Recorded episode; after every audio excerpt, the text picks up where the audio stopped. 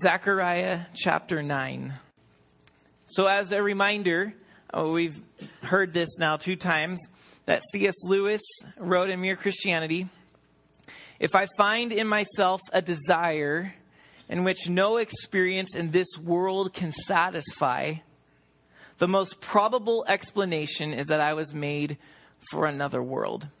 And that is our experience, that is our story as, as we move from one experience to another, one joy, one pleasure to another, we continually fall into this pattern of expectation and disappointment.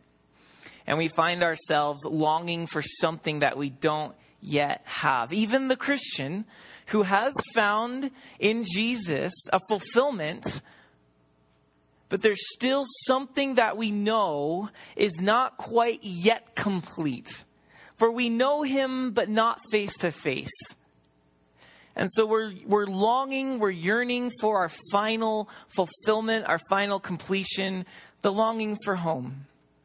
And so this is now our third message in Zechariah, our third look at our longing for home. And we saw in the first message, right, chapters 1 through 6, Zechariah gives eight night visions to the people. And the story is, is that Israel, this is about 500 years before Jesus, Israel has returned to Jerusalem from a very, very long exile and they come home with excitement and celebration and anticipation that this is now when God is going to fulfill all of his promises. Because the prophets did indeed say that we'll come back home, we'll be prosperous, we'll have a Davidic king ruling not only over us, but over all of the nations around us.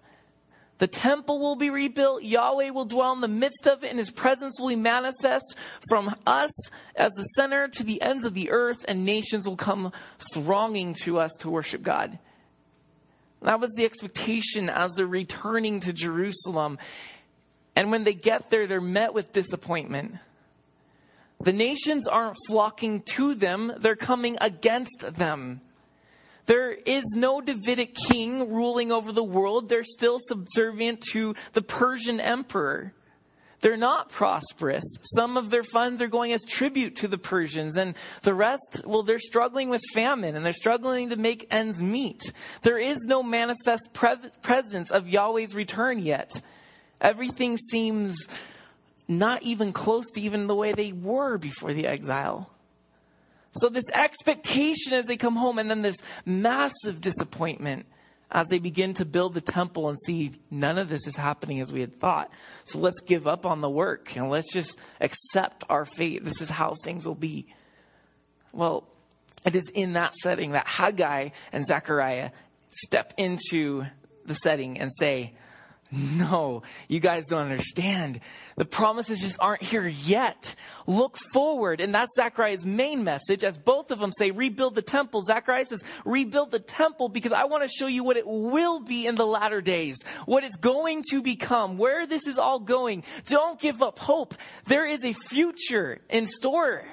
And so he begins, and he begins his book with the eight night dreams, and he shows them glimpses of home. And we learned from that first message that Zechariah is inviting us to dream of home, our true home.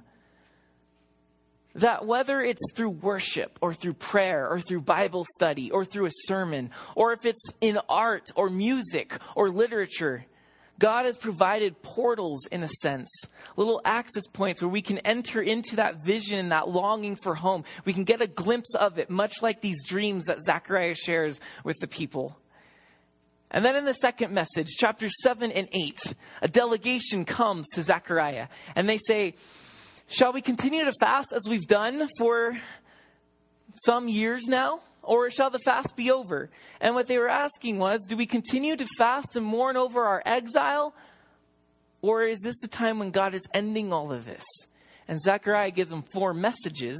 So from eight dreams to four messages, and he tells them, You weren't really fasting for God in the first place. Actually, you weren't even really fasting from food, you were fasting from loving your neighbor. And so this is what I tell you, Zechariah says, is that there will be a time when there won't be fasting anymore. All the fasts of the exile that you guys keep in the mourning, the, oh, we feel so sorry for ourselves, all of those fasts are actually going to be turned into feasts. And so your fasting from your neighbors is going to turn into a feast with your neighbors.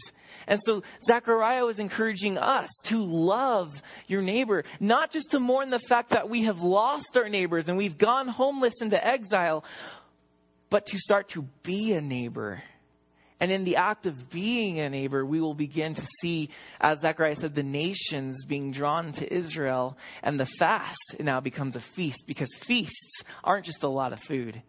Feasts are about the people you share the food with. So build neighborhoods.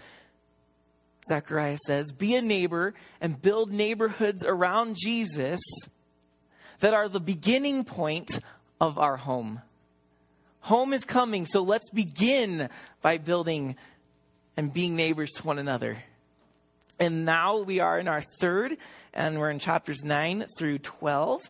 And so these last chapters, these last six, are two prophecies.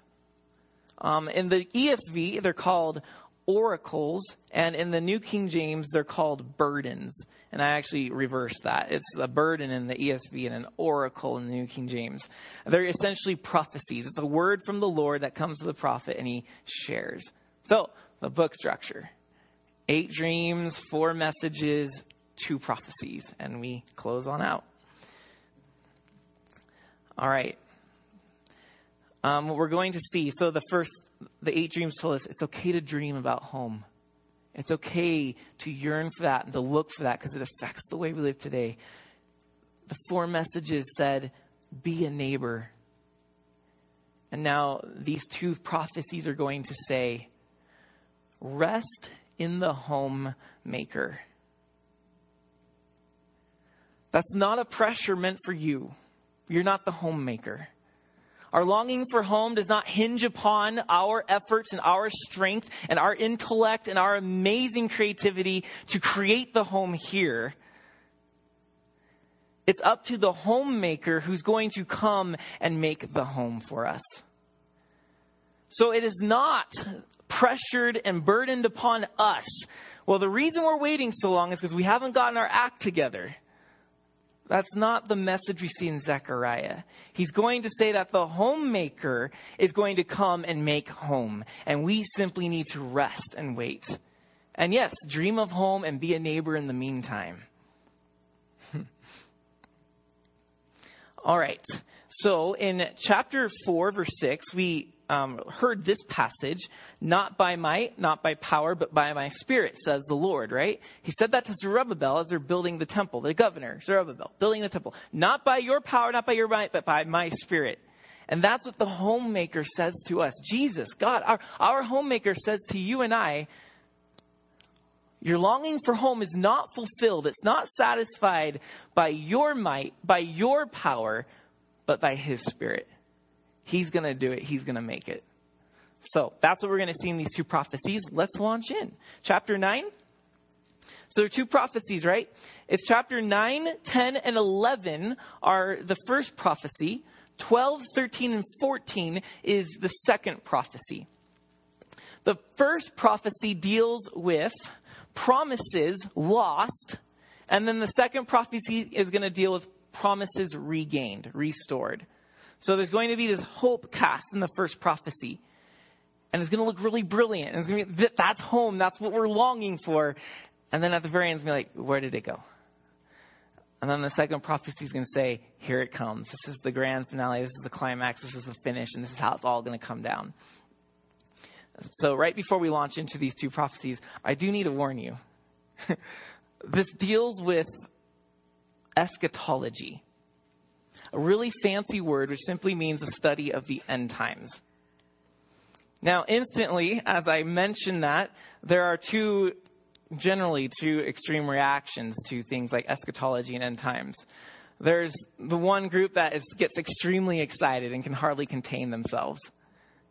And then there's the other group that goes, oh my gosh, not one of these messages. End time stuff confuses me. I don't understand it. It's kind of scary. And uh, quite frankly, I don't even, I'm not even sure what to think about it all. Hey, that's a fair place, okay? And I can totally understand and relate to your feeling there. So, so relax. I'm not going to bombard you with a lot of weird terms about the future. And we're going to simply go through what Zechariah is showing and we're, we're going to just look at it and say, this is, these are pictures of home. This is the encouragement that he's trying to paint. And sometimes to help us kind of clarify the confusion about these end times prophecies is to think about a starry sky. All right, so you go outside, it's nighttime, and upon the black sky, you've got a bunch of stars. Now, we can all make out a constellation or two. We can point to the different stars. Um, we can explain that they're there. We can say there's a cluster there, there's a Milky Way there, they're really spread out there, the Big Dipper there. You know, we can point to those things, and that's pretty clear. We can all see that.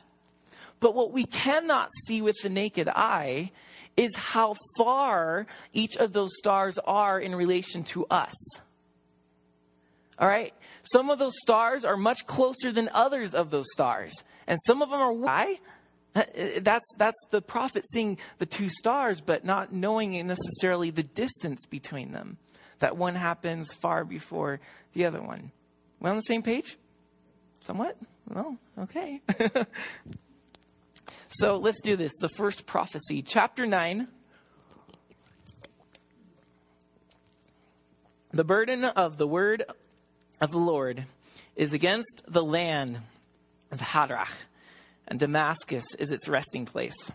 For the Lord has an eye on mankind and all the tribes of Israel, and on Hamath also, which borders on it. Tyre and Sidon, though they are very wise. And he goes down all the way to verse 8, talks about these cities that are going to be doomed to destruction. Then in verse 9, rejoice greatly, O daughter of Zion Shout aloud, O daughter of Jerusalem. Behold, your king is coming to you, righteous and having salvation is he, humbled and mounted on a donkey, on a colt, the foal of a donkey. I will cut off the chariot from Ephraim and the war horse from Jerusalem and the battle bow shall be cut off, and he shall speak peace to the nations. His rule shall be from sea to sea, and from the river to the ends of the earth. Now, that's familiar, isn't it? That, that's the passage cited by Matthew and Luke as Jesus enters into Jerusalem on a donkey. And we call that the triumphal entry, Palm Sunday. And that comes here from Zechariah that Jesus was claiming as he's riding on that donkey that foretold king is me. I'm coming. But we never do see him ruling to the ends of the earth and over all these nations coming to him.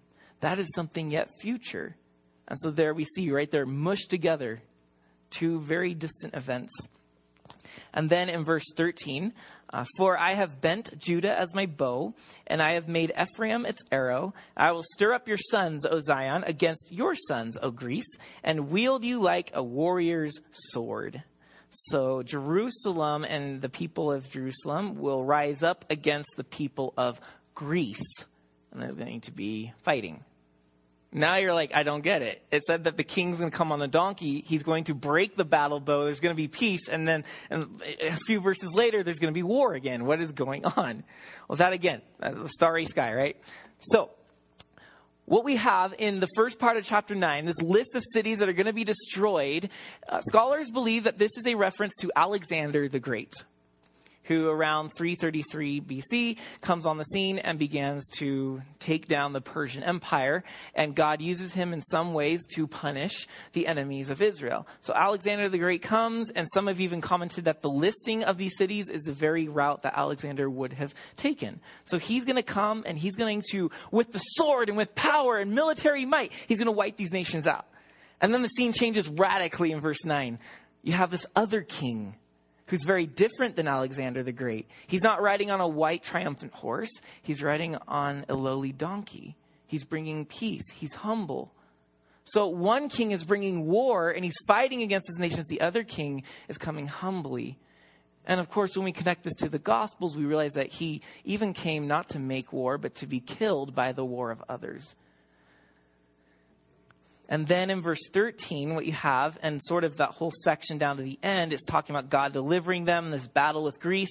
That is believed to be 150 years before Jesus. There was a time called the Maccabees the Maccabean period. Uh, it's not in the Bible, it's in the, the apocryphal books, the extra books that some Christians choose to read. Um, it's a great history account. The Maccabee books tell you what happened between Israel and Greece. When Alexander the Great died, his kingdom was divided between his generals. And some of the generals settled around Jerusalem, and the generals fought over each other, and Jerusalem was in the middle. So they were in a tug of war of a vicious battle between two rivalries, never a good place to be. And eventually, one of these generals, the Seleucids, they were up in Syria, they take over Jerusalem. And one of their kings, Antiochus Epiphanes IV, he rises up and he is brutal. He does not like the Jews whatsoever because they will not conform to the Greek ways, the Hellenistic ways. The Jews are very culturally distant from the rest of the world. They're trying to preserve their own culture and their own identity. And so Antiochus Epiphanes IV doesn't like that and he persecutes them and, and murders many of them and outlaws Judaism and, and goes in the temple and, and, you know, defames it. And so what happened in that time is that Judah Maccabee, the hammer he's called, he rises up and he leads a revolt of guerrilla warfare against Antiochus Epiphanes IV. They eventually win. And that's the picture that you're seeing is the, the sons of Zion and the sons of Greece battling it out with one another. And God eventually gives them victory. That's what that's talking about there too. So interesting sandwich we have here, right? We have the Maccabee period, which is about war, and we have Alexander the Great, which is about war, and then we have this king riding on a donkey, which is about leading the nations with peace. Chapter 10. So, by the way, that, that king riding on the donkey, bringing the nations with peace, that is an awesome picture of our longing for home, right? Even people that don't think about God or the things of eternity, the whole world is yearning for peace chapter 10, um, we see this prediction of Israel being reunited. So, all the exiled, scattered tribes around the world being brought together. Look at verse 6. I will strengthen the house of Judah, and I will save the house of Joseph. I will bring them back because I have compassion on them and they shall be as though I had not rejected them, for I am the Lord their God, and I will answer them. Then Ephraim, that, re- that refers to the 10 northern nations that you guys had learned uh, probably two years ago or something ago. Uh, they shall become like a mighty warrior, and their hearts shall be glad as with wine. Their children shall see it and be glad. Their hearts shall rejoice in the Lord. And I will whistle, verse 8, for them and gather them in, for I have redeemed them, and they shall be as many as they were before. And though I scattered them among the nations, yet in far countries they shall remember me, and with their children they shall live and return, and I will bring them home from the land of Egypt, and I'll gather them from Assyria. So basically, naming the nations they're going to be gathered from and I will bring them to the land of Gilead and Lebanon till there is no room for them. There's going to be this massive reunion of all the tribes of Israel. So Ephraim and the ten lost tribes, and of course, thus said the Lord my God, become shepherd of the flock doomed to slaughter. Those who buy them slaughter them and go unpunished. And those who sell them say, Blessed be the Lord, I have become rich. And their own shepherds have no pity on them. So, this is, in chapter 11, what you'd call an enacted parable. Jesus told parables with his words. Zechariah is doing a parable through his actions. So, God is calling him, go and try out being a shepherd for a few days to show the people of Israel something. And what this is, is the shepherds represent the leaders, and the flock, the sheep, represent the people of Israel. So, the shepherds, the leaders of the land, have been very cruel to the people. They've been basically, what do you call it, fleecing the flock, using them to enrich themselves. Zechariah joins the shepherds and is a different kind of shepherd. And it says that, but there's something going on, and the other shepherds begin to detest Zechariah, who is being a good shepherd. And so we have this interesting picture here of amongst a lot of sheep and these bad shepherds taking advantage of them, a good shepherd comes along and he's rejected by the other shepherds. And Jesus said, I am the good shepherd in John 10, and he was rejected by the leaders of Israel, the other shepherds. But even more so, when they detest Zechariah, he says to them, Okay, I'm done. I ask for my wages now. Whatever you think I should be paid, pay me my wages. You don't have to pay me at all. So as he's leaving, the shepherds come together and decide, okay, this is the wages we'll give Zechariah 30 pieces of silver. And that, as you know, is exactly what Judas sells Jesus for to the religious leaders, the bad shepherds in Israel. But interesting is that in Exodus, we discover that 30 pieces of silver is the price you pay for promises of this universal kingdom of peace, this reunion, this restoration of all the people of Israel. This good shepherd that wants to take care of the people. But none of it happened. To this day, none of it's happened. Why? Because the rejection of the Good Shepherd has nullified, at least temporarily, the other promises. So, this prophecy showing us the promises are lost as the Good Shepherd was rejected. The end of chapter 11, verse 15, talks about because you rejected the Good Shepherd, you're going to have a foolish shepherd. And that well, when you talk about eschatology and end time stuff, a lot of people will compare this shepherd to the beast in Revelation chapter 13. So, reject Christ, receive Antichrist. Second message, second prophecy, chapter 12. Promise is restored. The burden of the word of the Lord concerning Israel.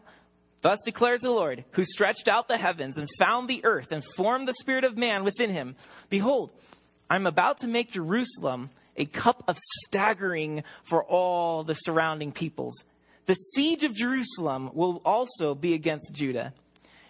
And that day, on that day, I will make Jerusalem a heavy stone for all the peoples. All who lift it will surely hurt themselves, and all the nations of the earth will gather against it.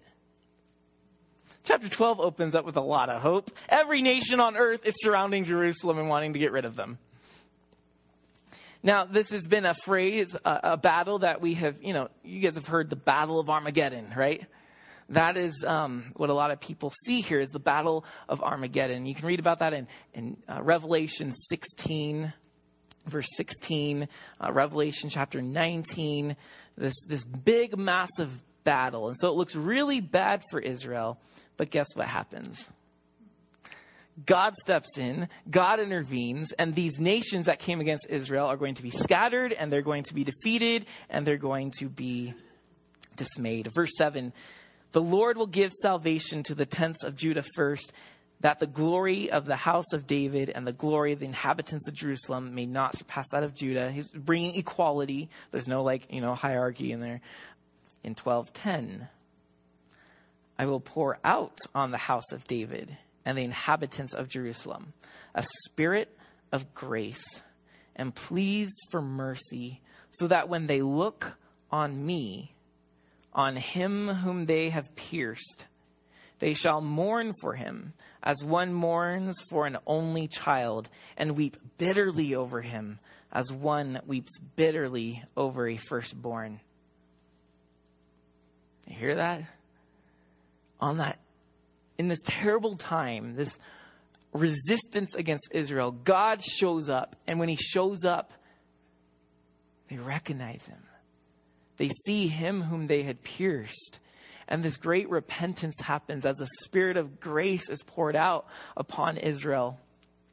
And we read in chapter 13, 1, it continues, On that day there shall be a fountain open. Verse 2 through 6, you see that idolatry is going to be cut off and there's going to be no more prophets. And the implication is false prophets. And it says things like in verse 6 um, Verse 4, excuse me.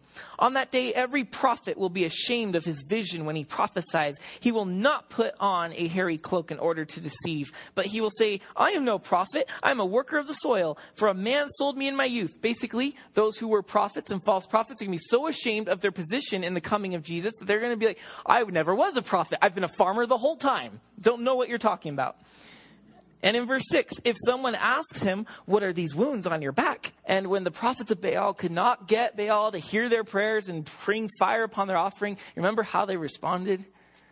They, they cut themselves and lacerated themselves. So it was a way for false prophets to get their false gods to hear them and pay attention. So when, when someone's looking at you, you're not a false prophet, huh? Then what are all these wounds on your back? And he's going to make up another phony excuse, you know, like, I'm not a prophet, please, please don't kill me. it was from my friends, they did it. So, now verse 7. Awake, O sword, against my shepherd, against the man who stands next to me, declares the Lord of hosts. So here's that shepherd again. And God is commanding the sword to be awakened against him. Strike the shepherd, and the sheep will be scattered I will turn my hand against the little ones. Strike the sheep, strike the shepherd, and the sheep will be scattered. Both Matthew and Mark cite that exact verse right when the soldiers in the Garden of Gethsemane bind Jesus and the disciples. All the goodness that God, the homemaker, is going to come. And so there's this indication where the whole time structure of the day is going to be recreated. And that there won't be night, but there will be daytime all the time. And Revelation 21 says that in the New Jerusalem, there will be no night. In fact, there's no sun, for the Lamb is the light thereof.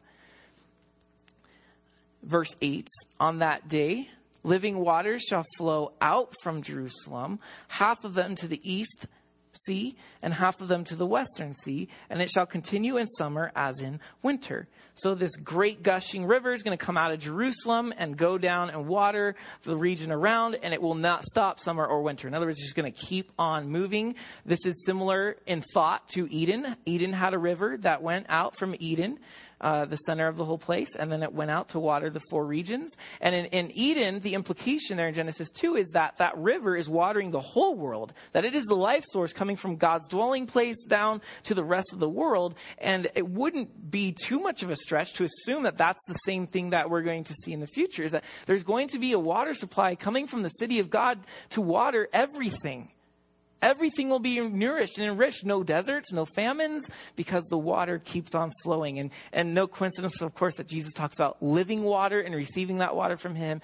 John, no, um, Mike taught Ezekiel. Remember the end of Ezekiel? We saw that Ezekiel described the river that came out of the temple. Remember that? If you do, just, or don't, just nod and say yes.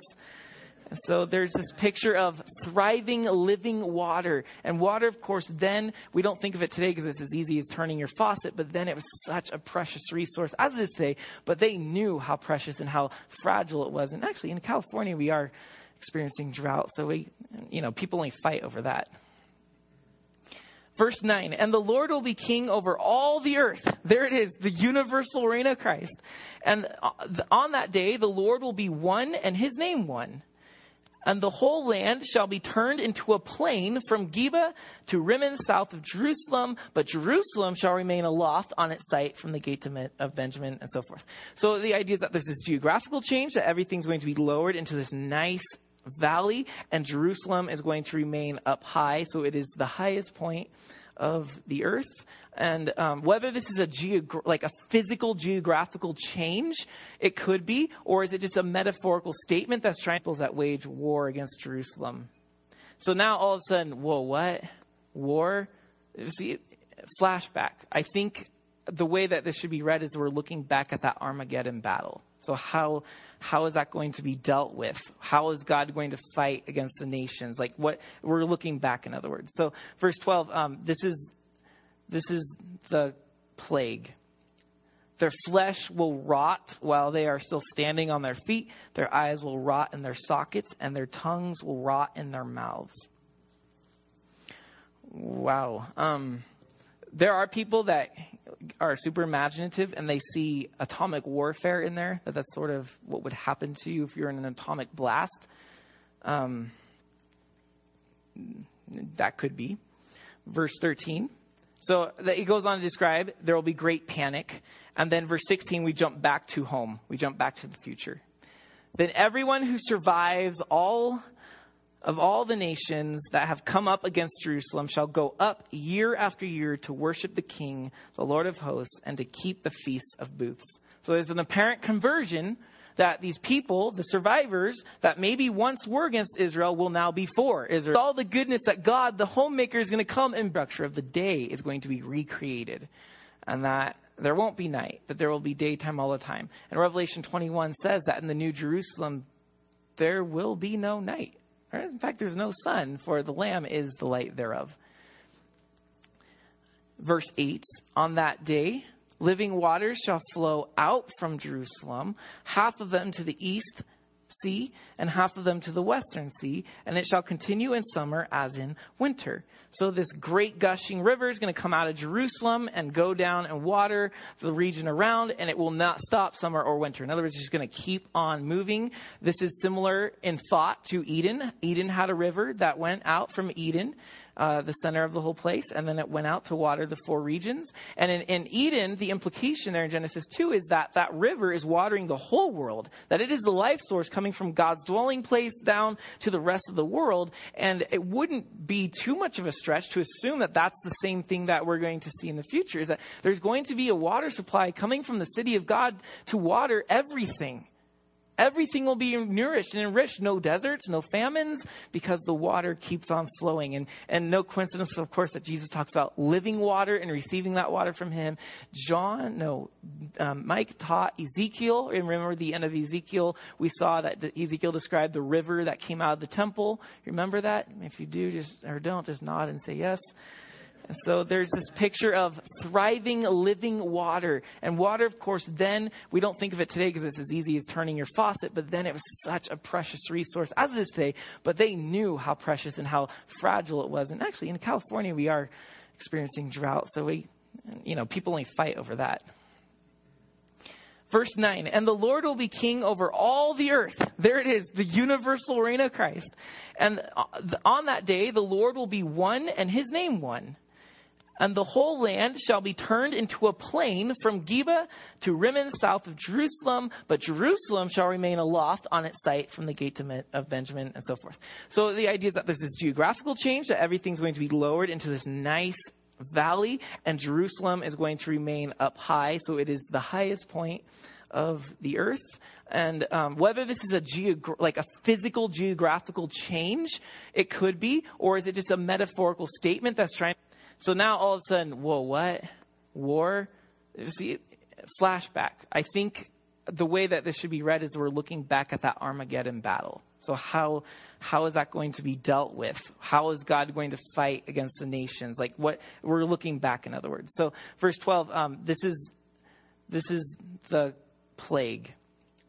Their flesh will rot while they are still standing on their feet. Their eyes will rot in their sockets, and their tongues will rot in their mouths. Wow. Um, there are people that are super imaginative and they see atomic warfare in there, that that's sort of what would happen to you if you're in an atomic blast. Um,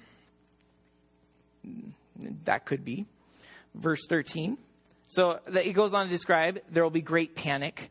And then verse 16, we jump back to home. We jump back to the future. Then everyone who survives all of all the nations that have come up against Jerusalem shall go up year after year to worship the King, the Lord of hosts, and to keep the feasts of booths. So there's an apparent conversion that these people, the survivors that maybe once were against Israel, will now be for Israel and for God and of course those that already were for God. They're all coming to Jerusalem to keep the Feast of Booths. The Feast of Booths, or tabernacles, I believe, in the New Testament. And so they would center their lives around them for a week. And then, verse 17 if any of the families of the earth do not go to Jerusalem to worship the King, the Lord of hosts, there will be no rain on them. Uh, verse 20 and on that day there shall be inscribed on the bells of the horses, Holy to the Lord. And the pots in the house of the Lord shall be as the bowls before the altar. every pot in Jerusalem and Judah shall be holy to the Lord of hosts, so that all who sacrifice may come and take of them and boil the meat of the sacrifice in them, and there shall be no more traitor or Canaanite in the house of the Lord of hosts on that day. Canaanite stood for all the uncleanness. They were the rivals of Israel, right? They it's unclean stuff. So no more unclean stuff in the house of the Lord. Um, also, the pots, all pots will be equal, is what the saying. Like the ones in the Jerusalem, the ones over here, they're not going to be any different. It's all going to be holy. It's all going to be usable for God. And then the horses, it says, that the bells shall say, the bells and the horses, holy to the Lord. Horses were an unclean animal. So that these are now becoming holiness to the Lord. Wow, even horses are now clean. Well, what this is basically describing in these few words is all of it is going to be holy. All of it's going to be clean. No more sacred secular divide or segregation or dichotomy. It's all going to come together and all of creation will be purged and purified and cleansed and it's all going to be rejoicing and be holy and usable unto God. So that is the promises restored and that's somewhat um, Zechariah's a couple of pictures and visions of our longing for home.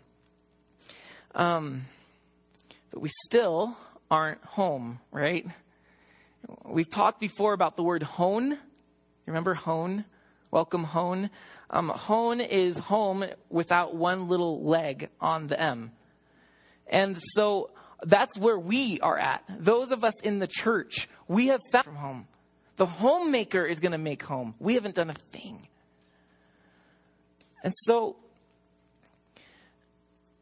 as I read this passage, you're like, wow, a lot of future stuff. And it's always a struggle. Like, how do you apply that stuff to today other than, woo, just be happy and like look forward and, you know, everything's going to turn out all right. That's true.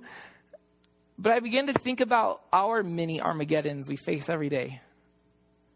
You know what I mean? When you feel like everybody's against you whether it's for your faith in one way or another. You just you have people that seem to surround you and they're, they're against you. And sometimes we feel like we're going through our own mini Armageddon. Opposition. Have you ever been opposed in one way or another? What do we do? What, what is the purpose of that opposition, that mini Armageddon? Well, as I think about it, one reason for opposition is to tell me, is to tell you that you are not home. Or within me a longing for home. It stirs within me this, yeah, I'm so not content here. This isn't my final destination. I am just merely on the journey to my true home. And it causes us to look forward and to long and to realize we haven't arrived yet. Let's keep moving. Let's not settle. That's what opposition should do, is it stirs up that longing for home. But I fear that just as often, what opposition ends up doing is it teaches us to live in Rome. The place where you do as the Romans do. Rome is that place where you kind of conform. You just find the groove and kind of slide on by. And we do that because we're tired of opposition. We just want things to be easier. We want to be home.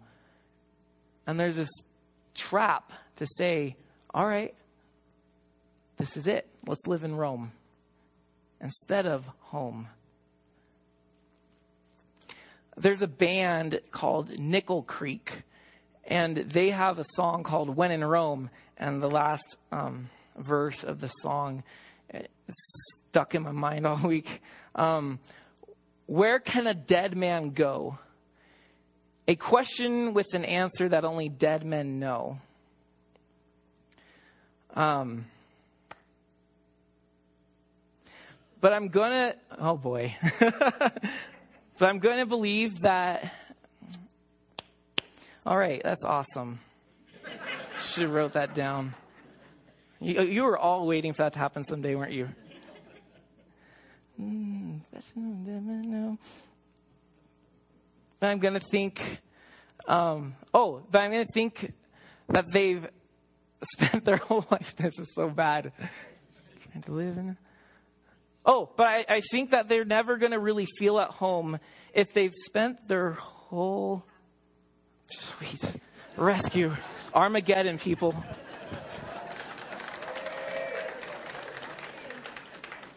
iPhone, never leave home without it. All right, here we go. I was so sure I would not ever forget that. Okay, well, where can a dead man go? A question with an answer only that home's going to look like or be like. We spend so much time figuring out what are the Romans doing. Let's do that too. And let's be very careful that our miniature Armageddons don't do that to us. That they don't drive us to say, all right, I'm going to I'm going to figure out how I'm going to live in Rome now. So, have you made Rome your home? To answer that, you must answer this question Which homemaker are you following? Is your homemaker leading you to make home in Rome? Or is your homemaker leading you to long for home and let him make the home? Alexander the Great, we looked at in chapter 9, he is an example of what it means to live in Rome. Alexander the Great was not living by God's Spirit, by the power of his Spirit. He was doing it by my power, by my might, thus saith Alexander, not by the Spirit of the Lord. Alexander 4 6, not Zechariah 4 6.